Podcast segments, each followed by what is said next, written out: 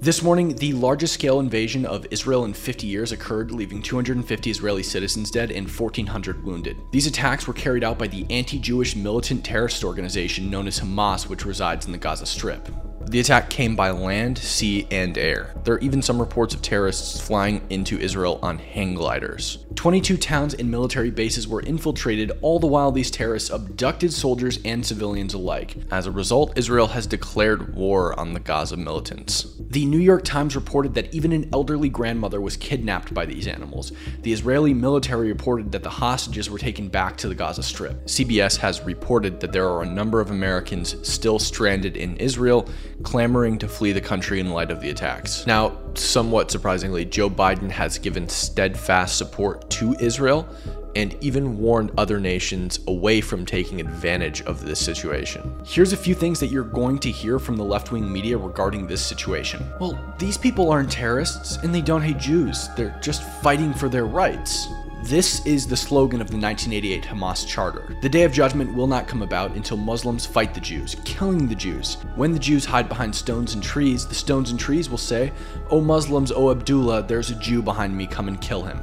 No, they're not anti Jew, but they're literally calling for a Jewish genocide in their charter. Now, are they just fighting for their rights? Israel unilaterally withdrew from Gaza in 2006 despite the fact that it rightly belonged to them. This essentially granted the people who lived there their sovereignty. They democratically elected their own leaders. Unfortunately, those leaders ended up being members of Hamas, leaving Hamas as the sole governing authority of the region. It's worth noting that Israel has had a blockade on Gaza, but what are they to do?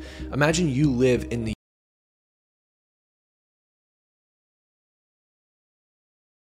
devices allow the free flow of resources in and out of their country so that they can continue to make weapons and carry out terrorist attacks on our people. You'll hear them chant, Free Palestine, and then condemn Israel for murdering children. But they conveniently leave out the fact that Hamas turned schools into military bases and launches missiles from those schools while also taking women and children hostage.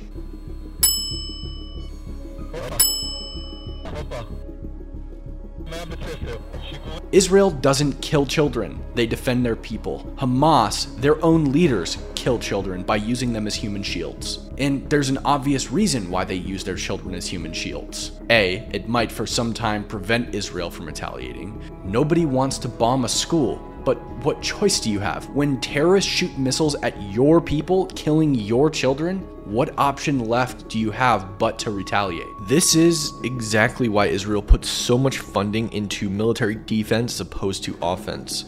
Their country is able to survive thanks to their Iron Dome, which is one of the, if not the best missile defense system in the entire world. And B, so that when Israel inevitably does retaliate, they're demonized in the media on a world stage. Make sure to follow or subscribe for updates on this situation.